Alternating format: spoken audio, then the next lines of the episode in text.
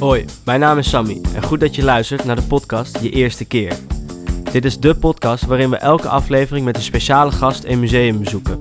Een museum waar ze nog nooit eerder zijn geweest. We gaan mee op bezoek en achteraf bespreken we wat de musea en hun collecties met ons doen. Kan het ons inspireren, verrassen of misschien wel veranderen? Dat doe ik deze aflevering met Govert Zweep, bekend van zijn eigen YouTube-kanaal, die naar het Marine Museum in Den Helder is geweest.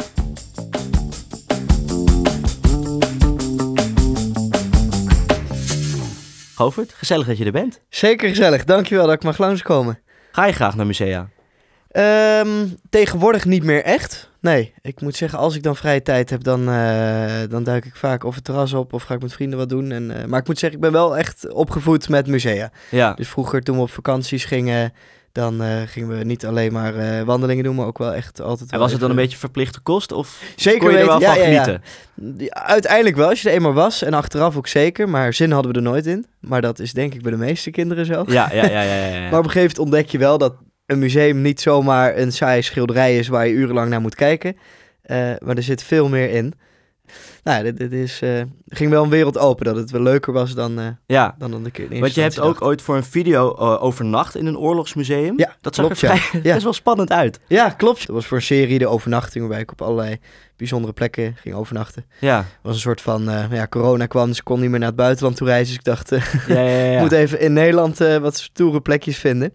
Ja, en toen hebben we daar een nacht geslapen, ja. Ja. En ja, je bent vandaag voor ons naar het Marine Museum geweest. Hoe Ja. was dat? Heel gaaf, ja, heel leuk. Ik ben sowieso wel geïnteresseerd in geschiedenis en zeker in militaire geschiedenis. Eh, maar qua marine weet ik eigenlijk niet echt iets. En heb ik me ook nooit echt in verdiept. Vaak qua landmacht, luchtmacht, dat spreekt wel tot de zich, verbeelding ja, ja, precies, ja, daar ja, hoor je ook veel over, veel films ook. Eh, maar echt wat er allemaal op de boten gebeurt, op het water... en wat nou echt het doel is van de marine... en wat ze ook nog tegenwoordig doen...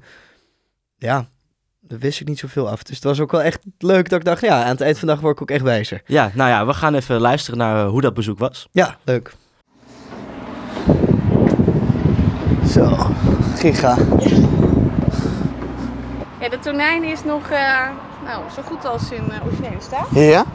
Dus als we straks naar binnen gaan, dan ruik je ook nog gewoon. Je eh, dat oude roestige stalen... een mooie. ja. Nou, dan gaan we naar binnen. oh ja, je ruikt het gelijk. Zeker. Hoi. Goeiedag. Hoi, Govert. Hoi Gerrit. Leuk dat we hier mogen zijn. Maar je ruikt het inderdaad gelijk, ja. Een typisch luchtje, Ja, ja. ja, ja. ja. ja. Oh, echt? Gewoon on- onder Russische schepen bijvoorbeeld. Oh, oh. Natuurlijk geen info naar buiten. Oh, en zodra je dan binnen zat en je was onderweg, dan kreeg je het te horen? Of ook... Als het eh, luik dicht ging, dan, dan hoorden we. En weet jij ook zo hier... eh, Ik ben begonnen als matroosje, daar heb ik hier jaren gezeten. Je hebt hier een jaar in gezeten? Ja, want ik had hele goede oortjes. Ja. Maar Ja, ik was van- die jongens de gouden oortjes ook. En die kon- nou even op 20 mijl afstand horen, dus aan een boot aankomen. Hè. Ja. Ja, Dus ja. dat bepaalde diesel of turbine, dat hoorden ze. Want dit communiceer dan met satellieten Ja. in de ruimte en dan kreeg je informatie terug. Hoe, hoe, hoe diep ga je ongeveer? eh? Deze had de veiligheidsdiepte van 225 meter. 225 meter. Dat is echt niet meer diep tegenwoordig. De meeste onderzeeboten tegenwoordig die varen rond 800, 900 meter. Wauw. En hoeveel lui van de, van de 70 kon, kon dit trucje, iedereen, zeg maar? Iedereen moet het kennen. Dit moest je allemaal kunnen, Als je ja. kok bent en je bent toevallig hopmeester, moet je het ook kennen. ja.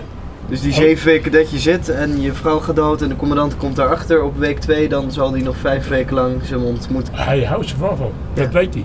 Ja, dus je was hier en je hoopte iedere dag maar dat het allemaal goed ging thuis. Nou ja, op een weet je niet beter. Nee. Dus eh, Eh, het museum heeft verschillende museumschepen. Een van die schepen is de onderzeeboot Tonijn.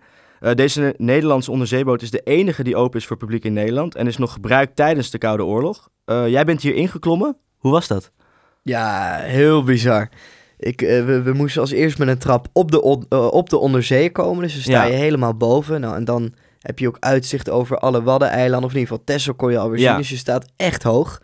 En op dat moment besef je ook hoe, hoe groot zo'n onderzeeër is. Ja, en hoe diep hij dan ook onder water eh, gaat. Precies, ja. hoe diep dat dan dus ook is. En toen eh, eh, werd er voor ons een luikje opengetrokken. En toen in één keer dacht ik, oké, moeten we hierin? Nou, een minuscuul klein rond luikje.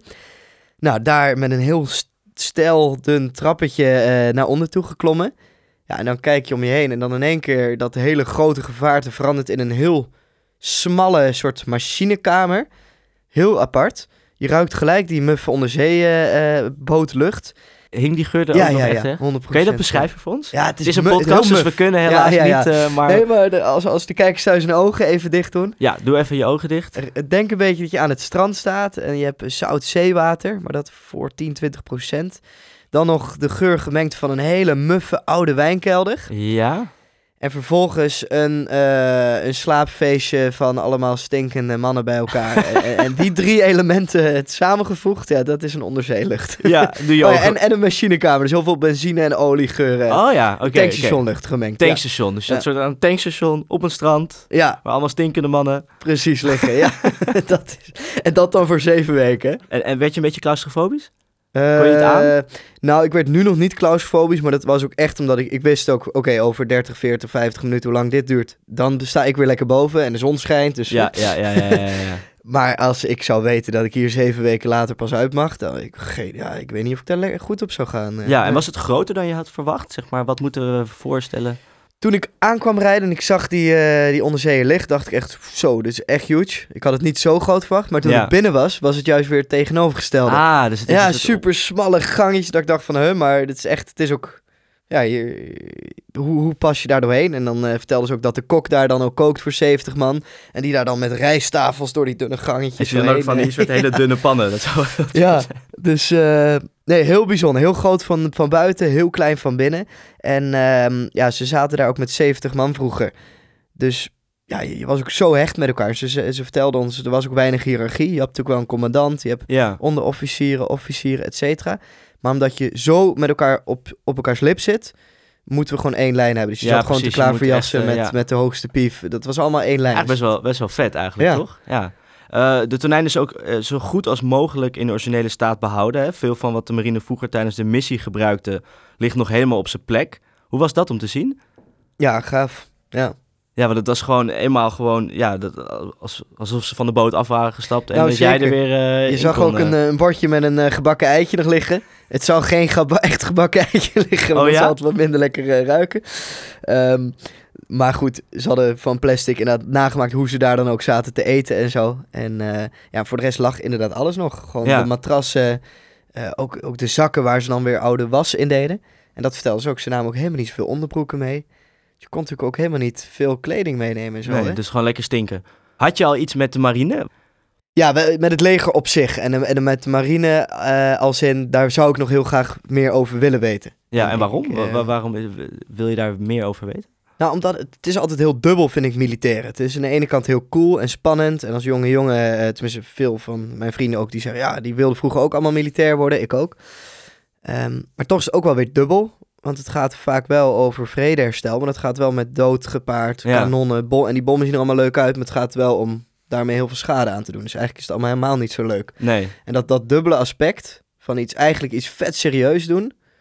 maar het soort van toch een Ja, het is toch ook heel avontuurlijk. ja, het kikt ja, ook wel. ja, en je hoort ook heel vaak als ik met militairen bijvoorbeeld spreek, terwijl ik mijn eigen series maak, eh, dan zeggen ze ook ja, we doen het ook wel soms een beetje voor die avontuurlijke kick, weet je wel. Dus Ja. het is altijd een beetje dubbel voor Ja, maar het past wel goed bij je. Jij bent in die zin ook heel avontuurlijk. En eh, Ja. gaat ook naar vreemde plekken en, en eh, gewoon gaan, camera Ja. aan. En, en Ja, precies. En eh, go with the flow. Ja, Ja. dat is met militairen denk ik ietsjes anders. Die hebben een iets meer voorbereid plan.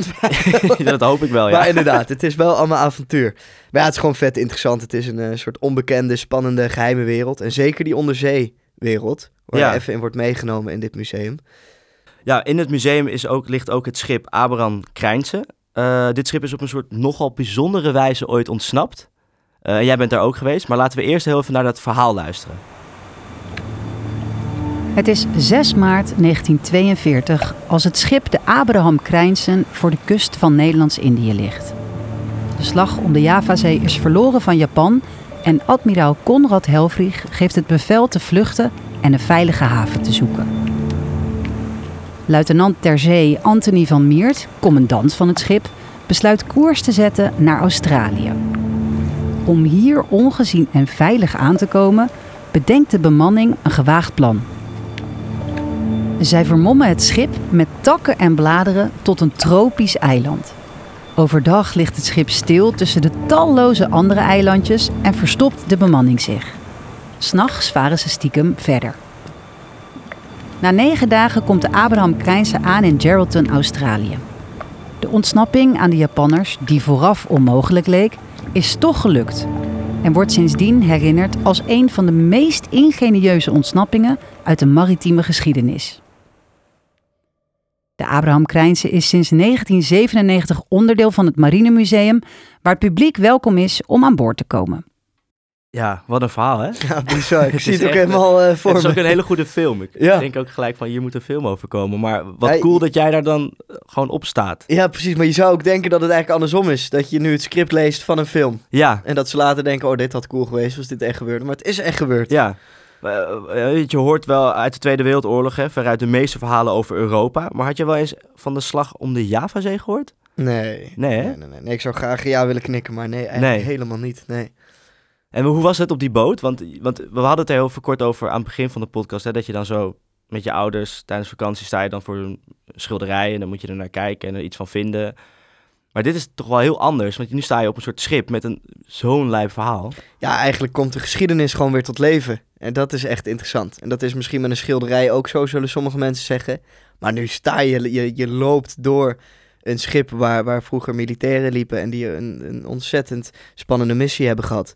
En je voelt ook gewoon nog ergens, eh, ja, misschien klinkt dit een beetje overdreven, maar ja, je voelde toch een beetje die emotie of zo van die militairen die daar hebben, hebben ja, dat gelopen. kan ik me voorstellen, ja. Een beetje die, die hele sfeer en die spanning van die missie, die, dat hangt een beetje nog eh, ja, op die boot als je daar loopt. Ja, En het idee dat ze letterlijk op het plan kwamen om inderdaad allemaal takken af te breken van eilanden en die natuurlijke vegetatie gewoon om die, om die boot heen te plakken. Dat het dan ook vervolgens lukt. ja, want het klinkt als een plan dat, dat wij tweeën zouden kunnen bedenken van... Precies, Oké, ja. fuck, we zitten op een soort eh, bootje en... ja. Hey, misschien wat- kunnen we dit wel doen. Ja, hey, het is een beetje zo'n dat plan, toch? niet? Misschien, misschien kunnen we dit doen. Ja, we gaan sowieso dood, maar misschien kunnen we... En dan lukt het gewoon echt. En ze hebben het waarschijnlijk ook heel goed uitgevoerd. En het Ja. is, ja... Ja, en wat natuurlijk wel is, militairen die, die weten zich ook heel goed eh, in, in bepaalde gebieden te, te manoeuvreren ongezien. Dus ik, ik ben wel zelf met de snipers meegelopen. Die vertelden helemaal dat ze hun ghillie suit, hun pak met allemaal dennennaalden langs de zijkant ook weer aanvullen. Dat ze echt opgaan in de omgeving. Dus die kennis hadden ze natuurlijk waarschijnlijk ook wel op boord. Ja, dat ze ook natuurlijk, weten, ja. hey, zo kunnen we echt precies op een eiland lijken. Maar dat het vervolgens lukt en dat die Japanners er niet gezien hebben, dat is natuurlijk... eh, Dat ja, is echt te gek, hè? Ja. Eh, je bent zelf ook een keer op expeditie geweest in Afrika met een landmacht eh, militair. ja, klopt, ja. ja. Ja, Ook, wel- ja, dus het is, je had ook wel ervaring van hoe dat dan gaat. ja dat, is, eh, dat was gelukkig geen missie in vijandelijk gebied, maar gewoon een pleziertocht. Maar goed, Ja. het was wel... En eh, we gingen toen heel veel kilometers lopen, dwars door de, door de wildernis van, eh, van Afrika toe. En inderdaad met een, met een militair samen. Ja, dat was wel heel bizar om te doen. Ja. want je hebt er dus best wel veel mee. Maar zou je bijvoorbeeld zelf bij de marine kunnen gaan? Zou je dat aankunnen? Zou je dat... Mm. Ja, ik zou nu heel graag willen zeggen, ik zou het kunnen. En ik, ik, ik zou in ieder geval de, de drive hebben. Dat wel. En, en eh, voor, ik zou nu op voorhand zeggen toch? doorzettingsvermogen. Maar ja, je moet dat natuurlijk altijd maar even zien. Want ik vind Ja. het ook wel lastig om vanuit mijn luie stoel hier te zeggen dat het me lukt. ja, nee, ja, Want maar het ja, zijn loodzware trainingen. Maar goed, nee, ik, ik, ik zou het heel... Ik zou er wel alles voor, eh, voor willen geven, ja. Het is eh, dat ik nu ook heel veel leuk vind om allemaal andere avonturen nog te beleven. Dus dat zo'n fulltime opleiding nu even niet in de planning past. Maar eh, Ja. maar ja, als ik, als ik een tweede leven had, dan eh, ja, zeker. En nee, je bent voor ons naar het museum geweest. Wa- Waren er nog meer dingen die je zijn opgevallen... of waar je van dacht van... wow, dat is echt best wel bijzonder? Ehm, nou, een van die oud-mariniers die vertelde dus dat ze op een gegeven moment in vijandelijk gebied waren, in Russisch water. Ja, En dat ze dus gewoon een meter of twee, drie onder een Russische boot lagen met hun onderzeeër. Ja, terwijl, terwijl ze dit vertelden, dacht ik echt, zijn jullie helemaal niet goed Ja, bij je hoofd. Maar ja, dat is natuurlijk wel je missie. Je moet Ja, ze afluisteren. Je, Ja. moet ze, je moet informatie vergaren. Dus je moet wel dichtbij komen. Maar hij vertelde dat en ze zeiden toen dat ze dus bijna ook tegen die, tegen die onderkant met hun bovenkant kwamen. Ja, en dan was het gewoon helemaal, dan hadden ze nooit meer thuis geweest, alle, alle 70. ja. En is dat dat toen maar net goed is gegaan. En zo hebben ze allerlei van dat soort momentjes gehad. Je moet zo dicht bij vijandelijk gebied komen. Ja. En dat heb je denk ik ook wel geleerd vandaag misschien. Dat, Ja. dat, dat, dat, want je kwam misschien binnen met een beeld over de marine. Maar dit was natuurlijk wel, als je die verhalen hoort. Ja, het is echt... eh, ja, het, gewoon die, die spanning is niet alleen maar van, oh, ik zit heel diep onder water. Nee, je gaat ook echt met een missie ergens naartoe. En nu kwam dat kwam nu echt tot leven. Ja, Dat je dus ook echt met vijanden om je heen gewoon daar sneaky in het water zit. En echt je werk moet doen. En eh, ja en En- alles is met water, hè? Dus dat vind ik ook nog wel bijzonder. Ja. Dat het, het is helemaal zo ja, gefixeerd op water. Je moet al, alles is boten en het ja is wel... precies. eh, Ja, en ook, je mocht dus ook maar douchen één keer per week of één keer per twee. Ja, nou, ik, ik, dit weet ik niet precies feitelijk. Maar je mocht maar eh, heel niet, weinig niet heel vaak. Niet zo Ja. vaak als wij dat waarschijnlijk Dus eh, nou, dat klinkt als iets, eh als iets zeikerigs om dat te benoemen. Maar het, het zijn wel dingen allemaal die je moet meenemen. Ja, Gewoon ja, twee weken lang ongedoucht daar aan het werk met 69 andere mannen. Ja, het is wel, eh, wel even een klus, zeg maar. Wel. Een heel cultuurtje apart. En wat zou je kunnen zeggen wat je hebt geleerd tijdens dit museumbezoek? Ehm, wat heb ik geleerd? Dat is een goeie.